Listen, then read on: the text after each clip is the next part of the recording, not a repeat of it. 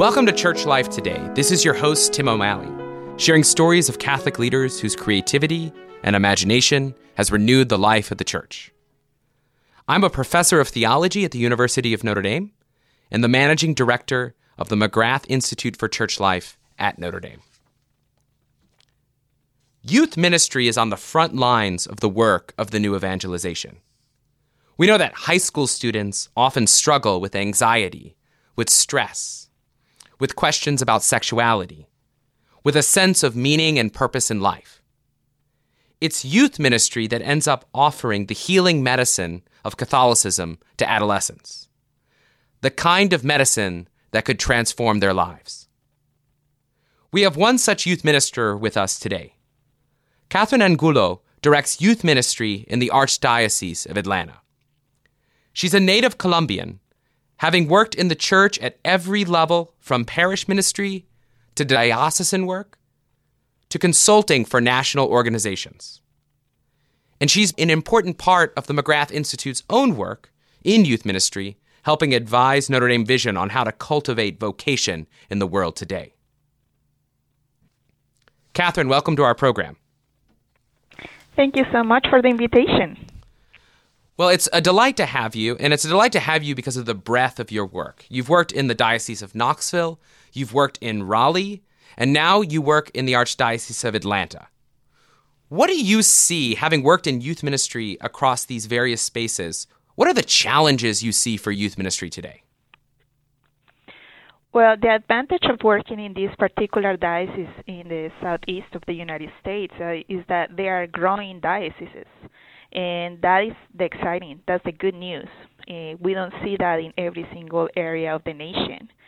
So with the excitement of growth, you can bring creativity and enthusiasm, but we also have to embrace the challenges of weak foundation to be able to create a full impact in the youth that you are trying to serve.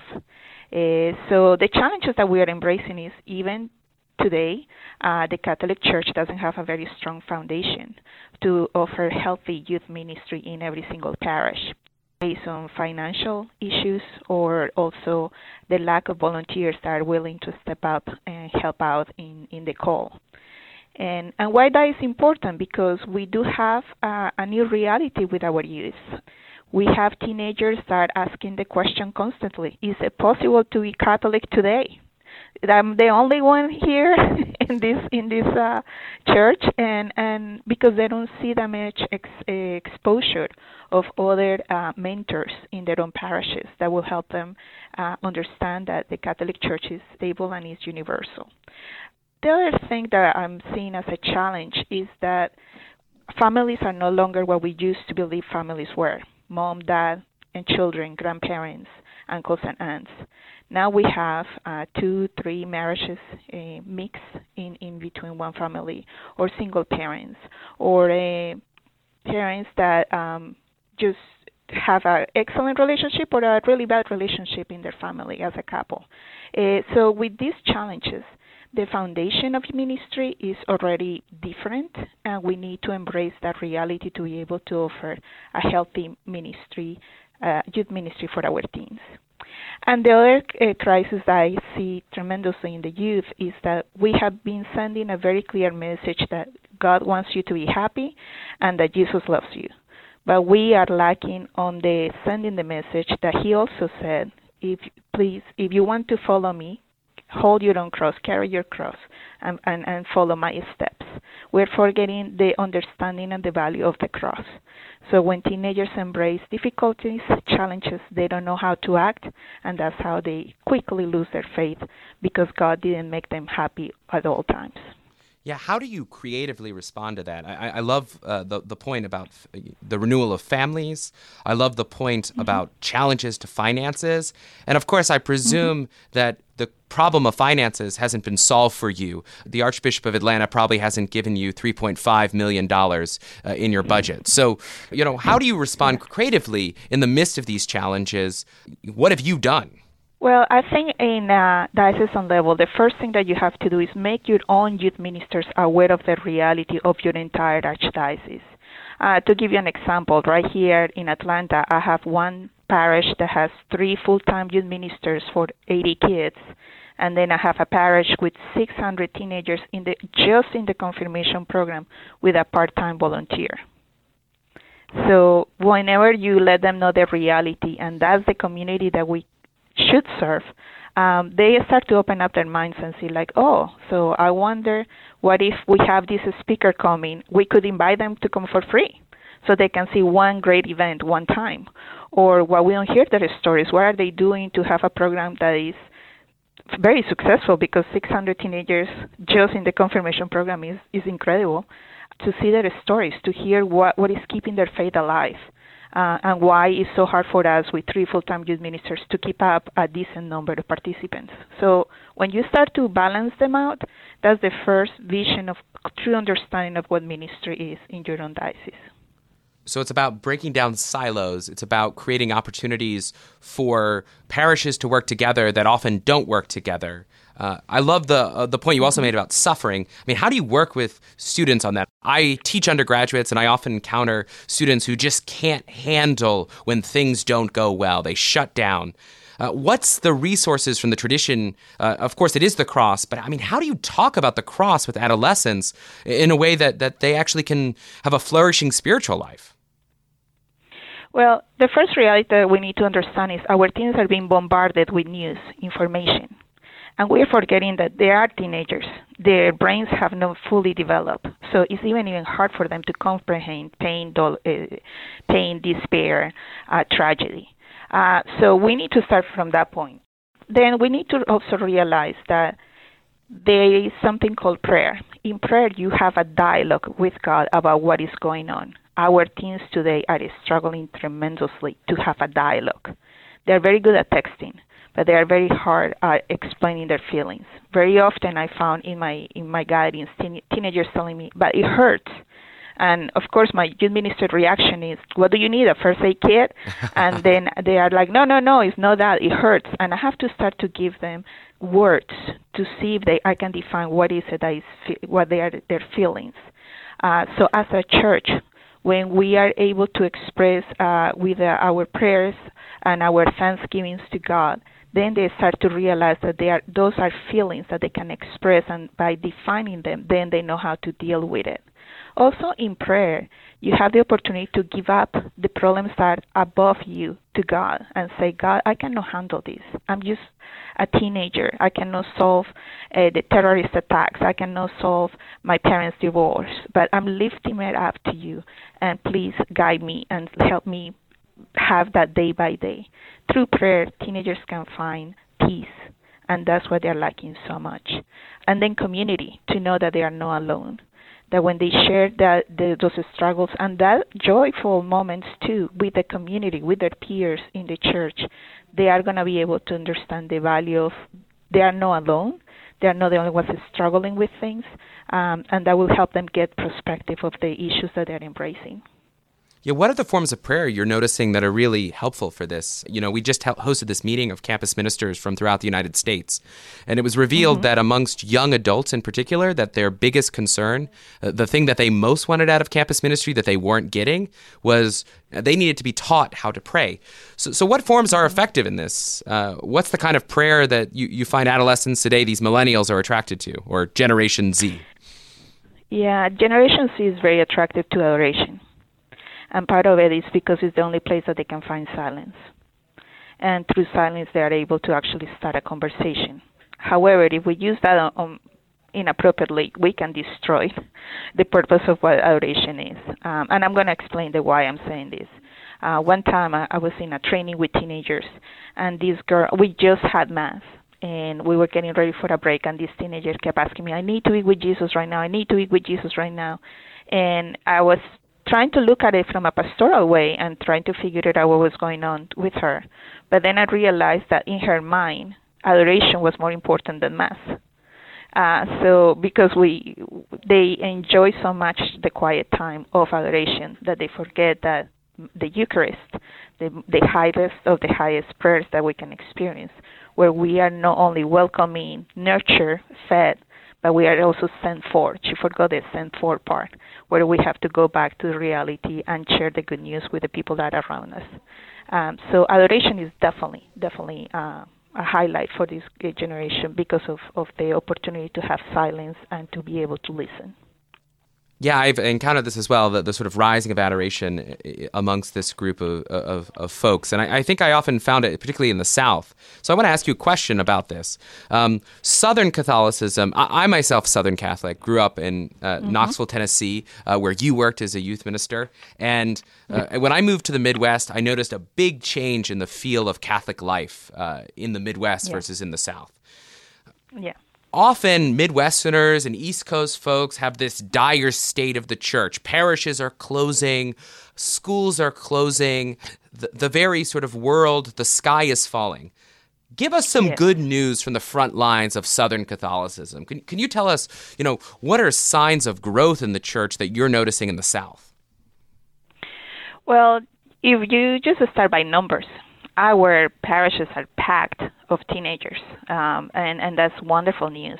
Actually, I was very impressed in my tour around the archdiocese when I visit the parishes. When I go to Mass, you see the majority is younger than older. When you go up north, you will see the community is almost older than younger, which is very exciting. The reason why is so strong and it still is growing is because we are affected by the Bible Belt reality, where our teenagers, our children do have to stand up and they do have to explain why they believe what they believe in to their peers in the school, to their neighbors, to the community that they are seeing every single day.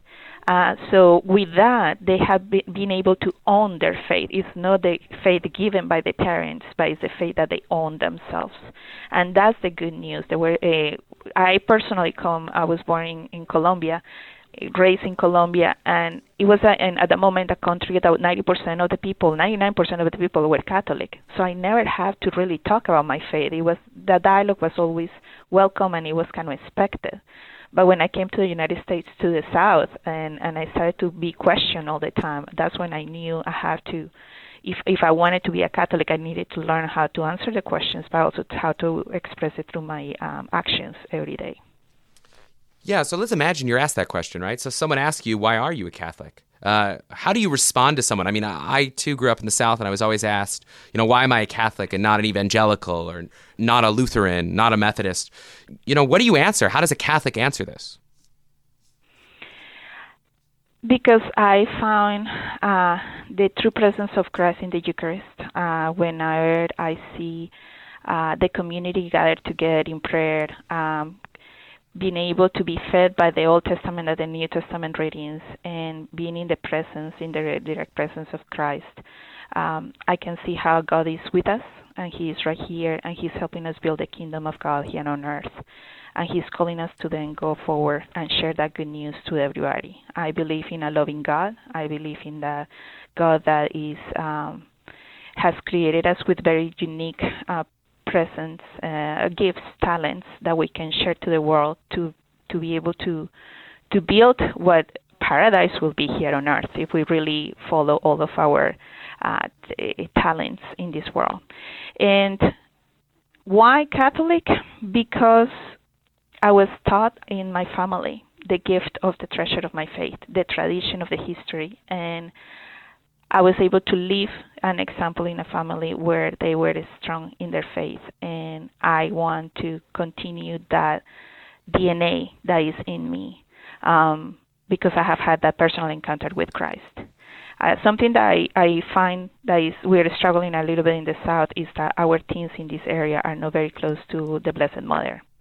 And not because they don't like her or they don't feel the connection, it's because they know that in the community that they live in, to say that they are Christians equals we can deal with that. But to say that they are Catholic Christians, they have the issue of Mary, and that is so controversial that they prefer to omit her a part of the church and the tradition of the Catholic Church. So that's the only part that is a little bit painful for me when I see teenagers really struggling to connect to our Blessed Mother or to the saints but otherwise, and to even sometimes to understand the Eucharist.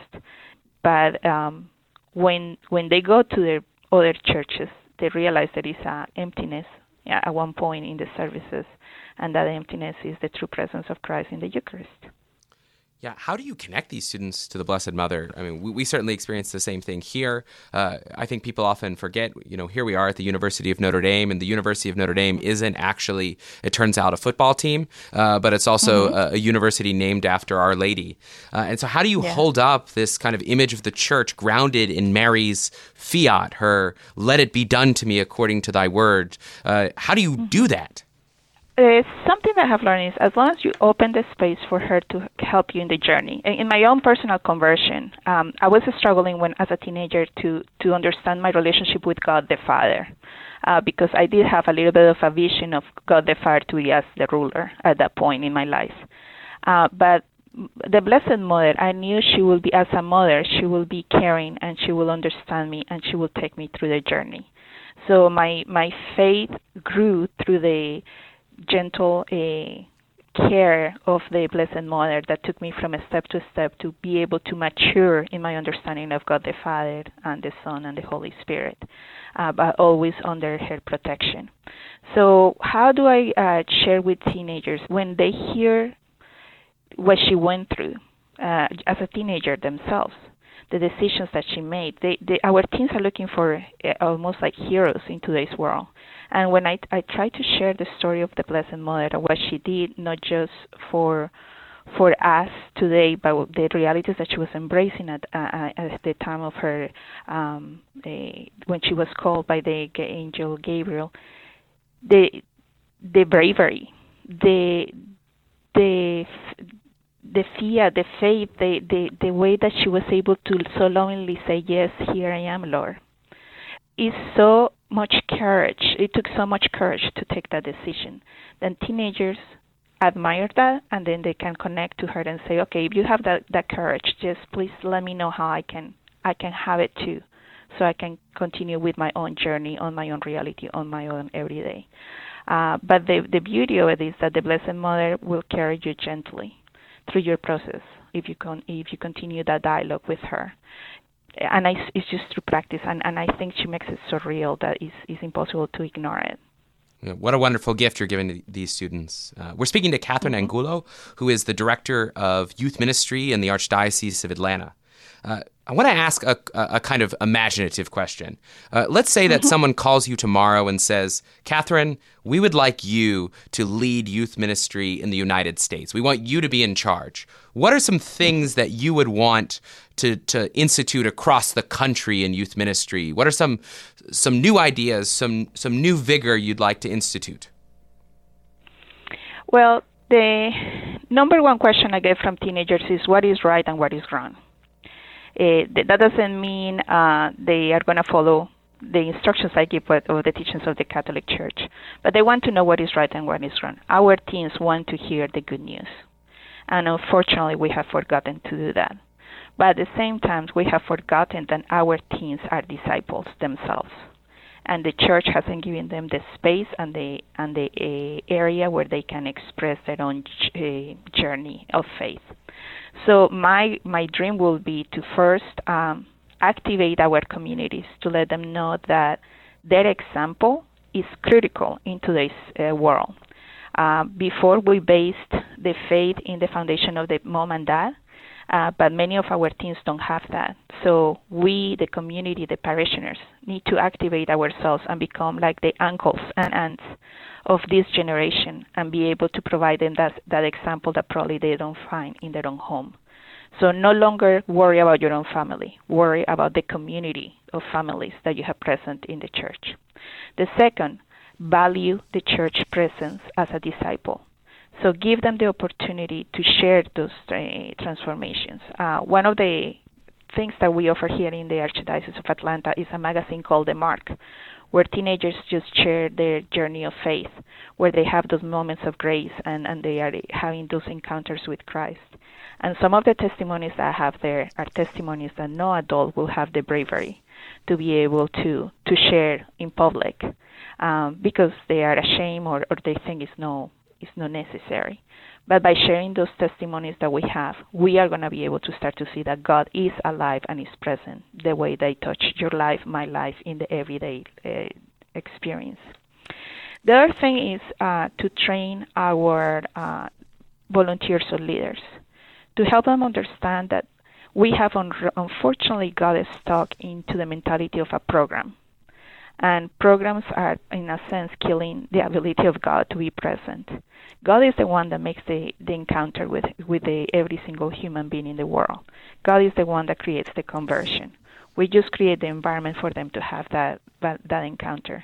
And unfortunately, in today's reality, many people are just so in love with a specific program that they forget that God can speak in many other ways.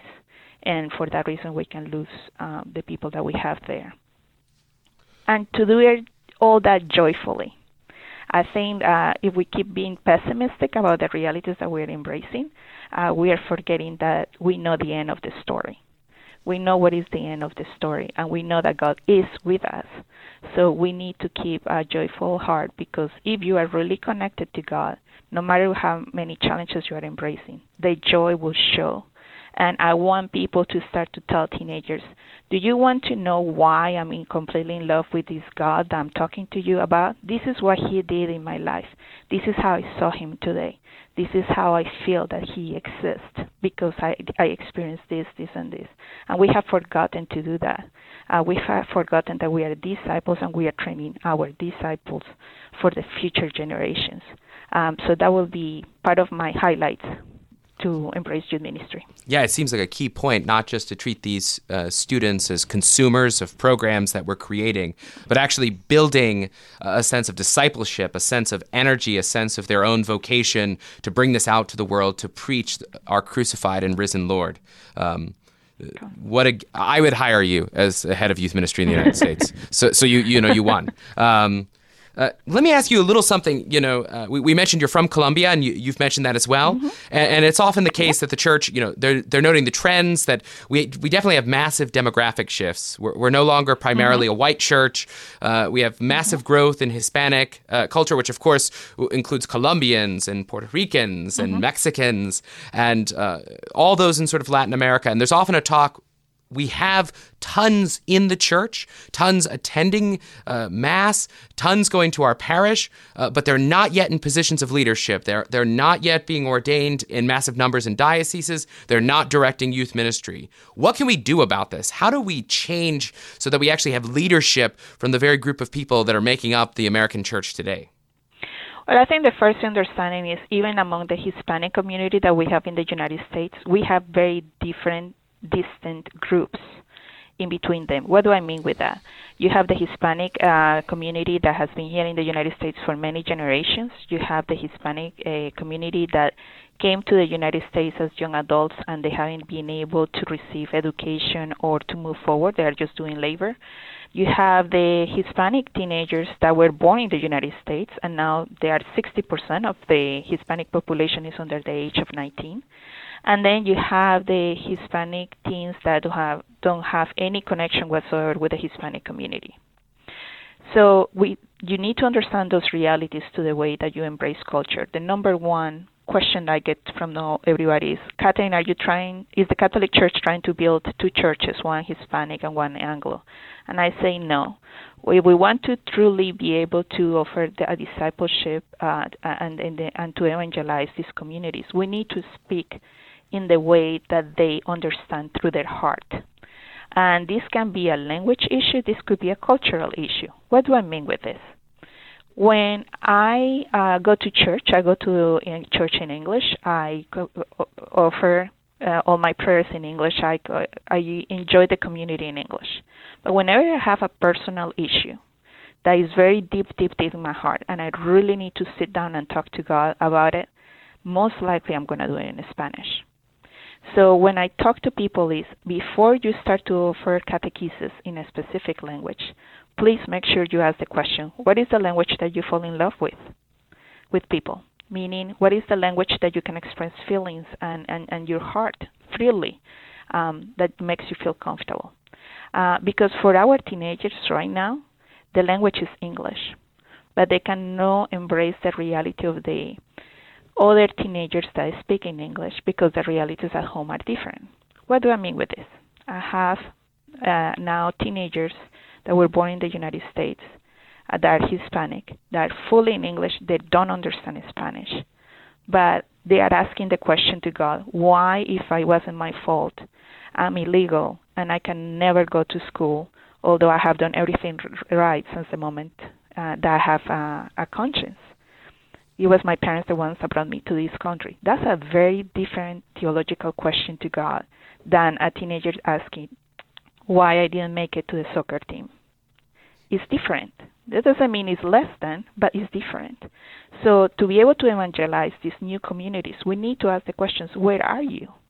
And by knowing where are you and how you can connect emotionally to God, then we can help them, evangelize them, and train them to be able to serve that community that we have in here in the United States.